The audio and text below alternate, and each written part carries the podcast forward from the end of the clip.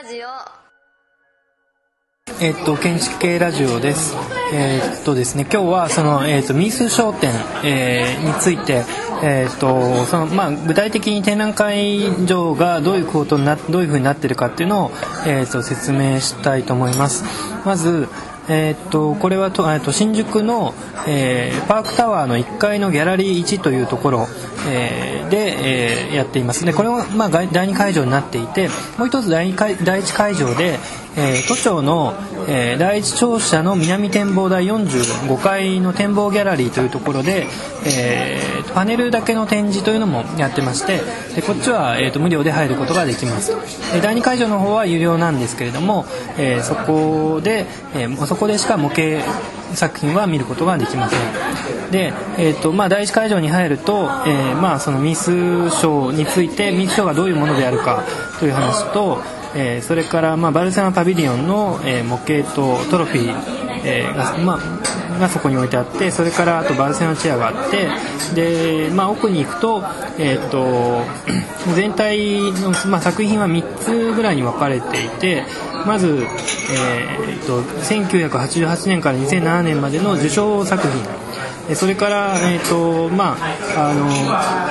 2005年から2007年までの、えー、と作品と、えー新人賞、えのコーナーそれからあとは、えー、と映像で、えーまあ、受賞者受賞者ですかね、えーミスあバスえー、とミス・ファンデルローエ財団の、えー代表の方へのインタビューというのもあります。それからあとパネルの展示がありましてでそこまではあの、えーとまあ、割と知られている受賞作品、えの展示になるんですけどもそれからその奥には、えーとまあ、これまでの20年間の間の特別選考作でというものが入っていてでこれは、えー、とまずノミネートされた作品の中から、えーそれだけでもすごく、えー20年で量があるんですけれども、えーまあ、数十作品が今回選ばれて、えーこちらに来てると。でその作品の選び方についてははっきりわからないんですけれども、えーまあ、4 5 0の作品の、えー模型が来ています。でその分かれ方そその模型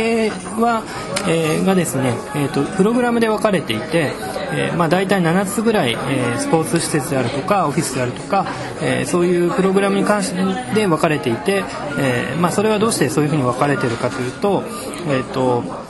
まあ、あるプログラムをどういうふうに解いたかということを、まあ、その地域とか年代とかとは関係なく、えーまあ、見ることができるという意味で、えープログラムに分けたということを、えー、とキュレーターの方から伺っています。で、まあ、会場については大体、えーこういう感じなんですけど五十嵐さんの方からとまあ、この展覧会の最大の特徴は、えっとまあ、模型があの全ての作品について模型が置いてあるということで、まあ、これはあのおそらくミス賞あのミス・ファンデル・ローエ賞の、えっとまあ、選ばれたものあるいは、ベスト40に選ばれたもの、まあ、そういったものを含めて、えーミス財団に提出された、まあまあ、あの模型で、まあ、向こうの所有物になっているものが巡回しているので、えーまあ、例えば、まあ、建築の展示の見せ方としてあのドローイングが中心のあるいはもうプリント出力しただけで例えばまあ GA ギャラリーなんかそうですけども GA ギャラリーなんかはまあ本当にコストを抑えるために海外の建築家はもうほとんどプリントアウトしたデータだけ。で日本の建築家はまああのコストを抑えられるので、えー模型もちょっとつきますけどこの場合は一応全作品に模型がついていてまあある意味で言うとあの、まあ、その模型も、まあ、あのある種リアリアルなというか何ですかね。あのすごいこういかにも現実を模した模型というよりは、えー、と割とこうコンセプチュアルなというか、えーまあ、模型自体の作り方非常に多様なんですけども、えーとまあ、基本的にはあのどういう作り方をしようとしてるか、まあ、コンセプトを割と中心に打ち出した模型が、えー多いっていうのが多分特徴になっているのでまああの会場に来たら、えー、とおそらくその模型の表現のまあ多様性、まあ、いろいろな作り方があるということをまず、えー見ることになる、まあ、そういったのが、まあ、この展覧会の一つの、えー特徴になっていると思いますがいかがでしょうかね。あえー、とそうですね。僕もやっぱりあの GA ギャラリーの、まあ、ヨーロッパで比較すると G8 の、えー GA の展覧会とすごく対照的だなと思いまして、えまあ、GA の場合やっぱりこうパネル中心でプレゼンテーションを見せるということに対して、えーと、今回のその未商店だと、まあ、本当に模型がメインで模型をこうポッと置いて説明は割とこう少ないんですけれどもその模型がまコンセプトを示していたり、まあ、あるいはそのコンセプトを示すようなすごく抽象化された模型とかもあったりしてで、まあ、その表現の多様さを見るということが、えー、できる展覧会じゃないかと思います。あとは、えっと、全体として、まあ、見た時にやっぱり日本のその模型の作り方とも日本のそのプレゼンテーションとかなり違うなっていう感じがして、えっと、これとか五十嵐さんはもあの、まあえっと、説明が割と少ないのではないかというふうに、えー、言われていたんですけども僕は、まああのまあ、それは確かにそうだと思うんですけどもあの逆にそのヨーロッパの場合は、えっと、何かそのあのコンセプトの本当に、まあ、一発勝負というと、えー、ちょっと違うかもしれないんですけども抽象化されたその先の何かのところで、えー、勝負をしてるっていうそれがまあ現れてる、まあ、いかにもヨーロッパらしい展覧会、えー、になってるんじゃないかと、まあ、僕の方は、えー、思いました。でもねそれはね 作品して知ってる上で作る模型だと思うけどね正直言って。あの多分作品の良さだけを説明しようと思ったらやっぱりね写真見せるんですよ絶対に。多くのやつは多分写真をまず見せるんだけど、まあ、その写真のないところがまあないわけじゃないんだけどあの大判で見せないのが GA とも違うしまあ潔いところでもあってね、おそらく模型だけで見せるっていうのはやっぱその作品をねあらかじめ知ってるという前提でのみまあのみとは言わないけどあの、まあ、まずこうこういう見せ方もあると思うんだよね。だからそこはなかなか微妙な問題であのまあ模型の作り方の多様性であるとかね全部あのハンドをしたようにあの失恋モードとスタイルカッターで切ってとかっていう作るんじゃない。核もあの多様な見せ方があるということにを、まあ、感じるのにはとても面白い展覧会ではあるけどある一個の作品を伝えようという意味ではちょっと違う、まあ、僕だったら違う組み立てを展覧会ですると思うのでその辺はね、まああのえー、ミス・ファンデル・ロイ・ザイダーが意図しているのがよく分かりません。あのだからそれはね、まあ、この展覧会のセレクションの話とも関係あって要するにさすがにミス・ファンデル・ロイ賞そのものはまあまあ大体知ってる作品がかなりあります。とはいえ全部じゃないです正直言って。であのじゃあその向かって会場入って右側にあるミス・ファンデル・ローエ賞を取らなかった、えー、現地対象になったもの対象にならなかったけどノミネートされたあの、まあ、セレクションされたものに関して言うと正直言って僕はかなり知らない作品が多いです。であのそれは何て言うのかな。あの、まあ、ちょっとさっきの番組でも言ったけどスペインのバイアスというだけの問題ではなくて、まあ、あのヨーロッパの中における多様性というか、まあ、その日本の中で伝わってくるヨーロッパの情報とヨーロッパの中でまた共有されてるヨーロッパ的な価値観が多分ちょっと違うということをまああのなんていうのかな。あのややショックを受けながらも知るという意味においてだからこれをねマドリードとかフランスで展示する時だとおそらくあのもっとあのあらかじめ知ってる度合いが高くってその上でコンセプトつまりもうすでに建築雑誌を見て知ってるよねとだから模型はコンセプチュアルな表現でいいという判断が可能だと思うんですが多分日本の文脈においた時にはやや違う問題が生じるかなと実は思ってます。あの まあえーと、さっきの話で言うとまずその、まあ、ヨーロッパの模型は確かに日本の模型と違っていてでそのスチレンボードとスタイロ以外の素材がものすごく使われていると。で、まあ、これに関して言うと多分そもそもその模型を事務所で作らない場合が多いんじゃないかと思うんですね。で結構外注してる場合もあって必ずしもこれを事務所で作って、えー、ると思ってみると、えー、こんなことをやらなければいけないのかと日本の学生とか思うかと思うんですけどもやっぱりそもそも仕事のやり方も違うので模型が多様化するっていうのもあると思います。ただまあそれでいうと木の模型っていうのはあの日本は作らないけどやっぱり向こうの人は、えー、作るなというのは思います。それから あとはえー、と僕もこの展示の特に右側の部分で、えーとまあ、受賞作受賞作じゃないものを見た時にあの本当に知らない作品が多くてで、まあ、日本、えー、に、まあ、本当に入ってきてないものが多いなと思ったんですけども一方でやっぱりヨーロッパにいた時の感覚を思い出してでやっぱり向こうの作品って、まあ、こんな感じだなっていうヨーロッパの風をなんかそのままダイレクトに受けた感じがして、えー、それなんかすごくあの多分日本の学生が見るととあの、まあ、衝撃とまでは言わないと言えないんですけれどもあのびっくりするところもあると思うんです。でそれはあの、まああのまあ、知らない作家がまず知らない建築家が多いってこともあると思いますしそれから、えーとまあ、その作品の作り方がすごくざっくばらんとしてる、えー、というのかあるいはそのなんかやっぱり一つ一つ、えー似てないというかコンテクストが全然違うんだなというのは、えー、感じました。まあ、なんかその日本の中にいてなんとなく同じ情報を共有して、え、建築作品を作るのと、まあ、ヨーロッパはやっぱり多様であるという話は、えー、と今日も何回か聞いたんですけどもその多様なコンテクストの中でさまざまな作品があるっていうことがこういうことなのかっていうのを、えーまあ、直に感じることのできる展覧会かなということは思います。まあ、あとセレクションで言うとねあの先ほどもあの前の番組で言ったんですが、えーとまあ、やっぱそれは右側のあの選ばれなかったですけど基本的にはやっぱスペインのドアヤが多くてあとまあ個人的に面白いなと思ったのはイタリアが少ないとか、あのまあ、スイスはまあねあのずずんとぐらいが例外的なんですけど、まあ、オランダはまあまああるかな。なんかそのまあ、そのセレクションにどういう力学があるかちょっと正直ここで読み切れないんですけどただイタリアこんな少ないんだったらちょっと結構個人的な印象的でしたけど。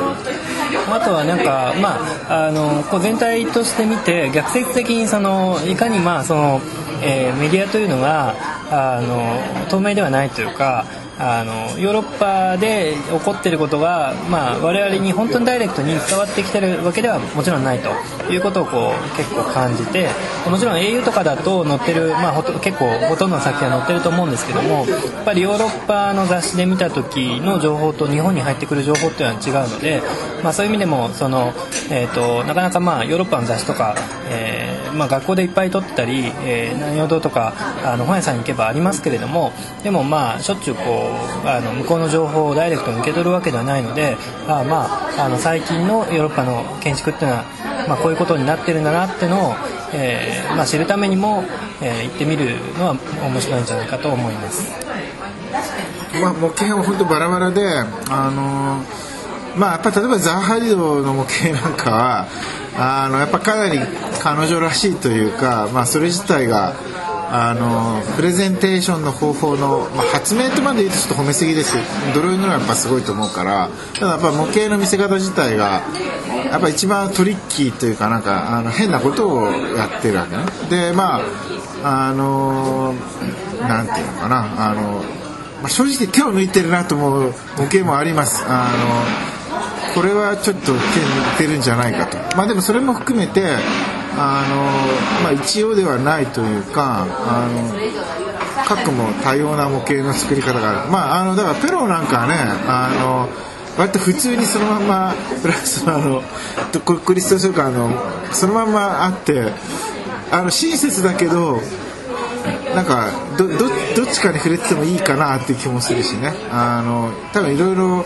あのすごいコンセプトをドンピシャリでそこだけ切り取って見せて例えばねなんかあのちょっと建築家の名前は出てこないんですけども、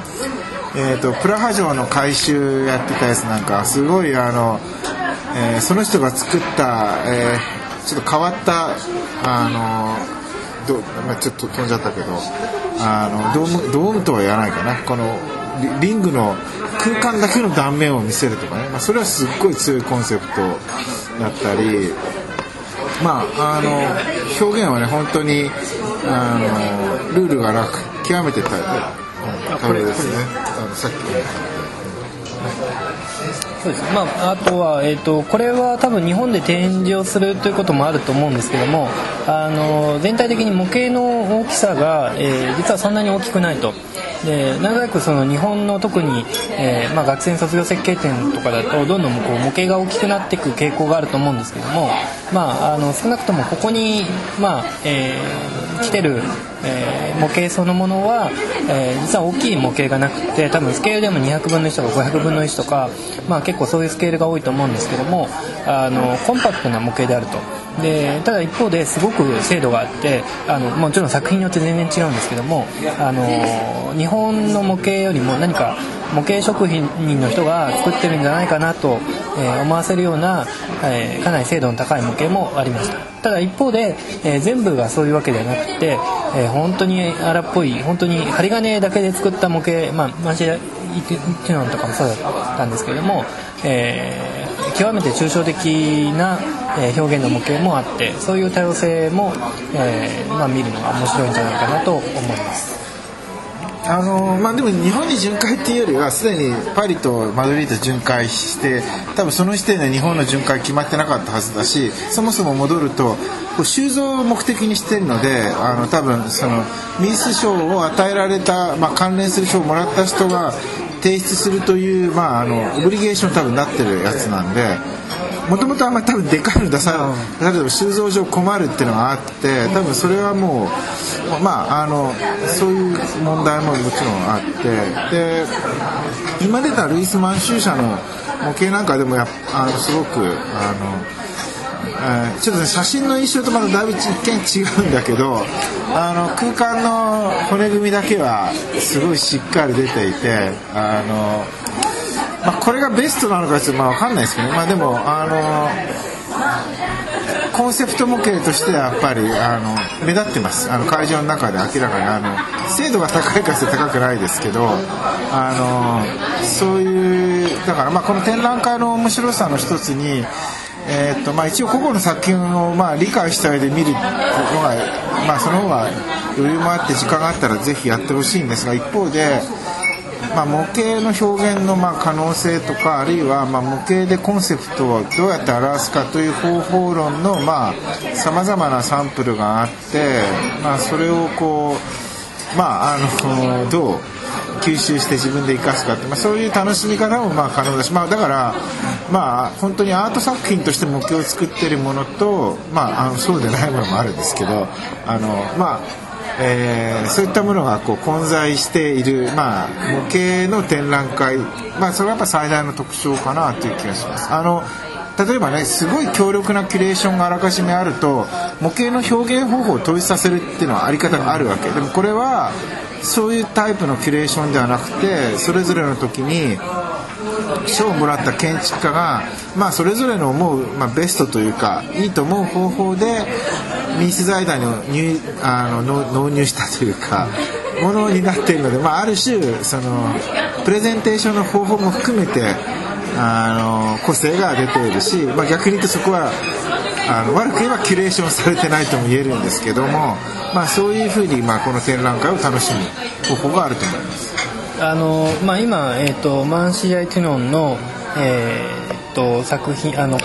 まあ、模型写真を見ながら喋ってるんですが一つ思い出したのはあのこの前も代官山の展示だったんですけどもそれに一番近いのこれ針金だけの模型なんですけどもそれに一番近いのはなんかなんとなくその藤本壮介さんの模型かなっていう気がしたんです。ただ藤本壮介さんの、ま、抽象化された模型と比べてみてもあの藤本さんのやっぱりその空間がどうであるっていうことをちゃんと示している模型であるのに対して、えー、マンシージャイティノンとか、まあ、そのいくつかの他の模型も、えー、見てもやっぱりヨーロッパのその模型抽象化された模型っていうのは、えー、空間を示してるわけではないと、まあ、あるいはこう言語化できるっていう方が近いと思うんですけども何かこう抽象的な、えー、理論セオリーそのものが何かあの模型化されてるっていう感じもしてそれが日本の模型と違うなという感じもしましたしそれからまああのこの針金の模型とかだとあの日本だとえこれが模型になるの？っていう感じはあると思いますけどもこれがいきなりポンピドゥセンターに展示されていたとしたらすごくよくわかるというかしっくりくるというかなんかそれがやっぱりあのすごくヨーロッパと日本の、えー、まあ、模型というか模型を通して、まあ、建築そのものの違いもなんとなく示してるんじゃないかなと、えー、思いました。えっと、まあこれはあの次の時言おうと思ったんですけどこのマンシージャのムザックでいいんだっけあのあの美術館、えー、レレオンあのスペインの美術館のプロジェクトですけどもあのまあこの人は同じ作品あ同じ建築家の作品がすぐ隣に展示されていて、まあ、それはその前の時にあの最優秀賞に残らなかったけど基本的に同じ針金であの模型を作るっていう手法を横に並べてるんですけどもあの単純あの今回っていうかその2007年の最優秀賞を取った作品に関して言うと系統はね藤本壮介系なんですよね。あの正方形とひし形のあの平面形を、まあ、あの並べるっていう、まあ、その形、まあ、あるフォルマリスティックな形式をドライブさせるだけであのこんな建築のあり方があるんだと確か記憶によるとねあの今回の模型で表現されてないんですけど確か外区がねちょっと微妙にこうねじ曲がってるんですよね。これこれこれじゃなくてあの今回のミザックの,、あのいや記憶違うの平面図を見るとあ敷地図を見るとね。だからおそらくそのこの敷地図との関係で言うとあこれないな。あの多分外区のこう微妙にちょっと曲がってるやつとかも少し吸収してこの形態にいってるんじゃないかという気がするんです、まあ、今回それは模型には確か表現されてないんですけどもあのただその